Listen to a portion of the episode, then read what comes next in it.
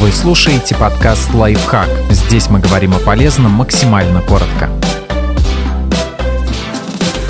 Что будет, если съесть плесень? Есть несколько вариантов. Скорее всего, ничего. Есть плесень, которую даже специально едят, например, на поверхности сыров. Но некоторые ее виды все-таки могут вызвать отравление или аллергическую реакцию. Кроме того, часто вместе с плесенью растут и вредные бактерии, такие как кишечная палочка, сальмонелла, листерия и другие. Так что есть обычную бытовую плесень точно не стоит, а если вы случайно съели что-то заплесневелое, не забывайте об этом и следите за симптомами до конца дня при каких симптомах нужно обратиться к врачу. Нужно вызвать скорую или неотложную помощь по номеру 103, если появились такие симптомы, как одышка, тошнота, повышенная температура, диарея. Эти признаки могут возникнуть сразу или через какое-то время.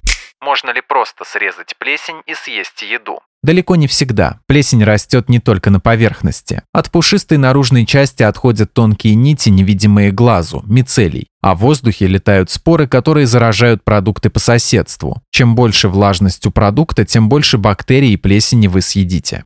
Какие продукты можно спасти? Можно попробовать уберечь достаточно сухие продукты. Твердые сыры с коркой, например, швейцарский, чеддер, пармезан. Твердые овощи, такие как морковь, капуста и болгарский перец. Фрукты с плесенью с внешней стороны кожуры, но не на стебле. Бананы, апельсины, но только если они не стали очень мягкими и нормально пахнут. Если вы решили сохранить продукт, то срезать нужно не меньше полутора сантиметров вокруг заплесневелых пятен какие продукты точно придется выбросить. Специалисты не рекомендуют обрезать и есть остальное, если зацвели. Мягкие овощи и фрукты, помидоры, огурцы, персики, клубника. Мясо и мясные продукты, такие как ветчина, йогурты, джемы и варенье. Правда, кто-то спасает их с помощью длительного переваривания. Остатки приготовленной пищи, например, супа, арахисовое масло. Если вы сомневаетесь в каком-то продукте, всегда лучше его выбросить.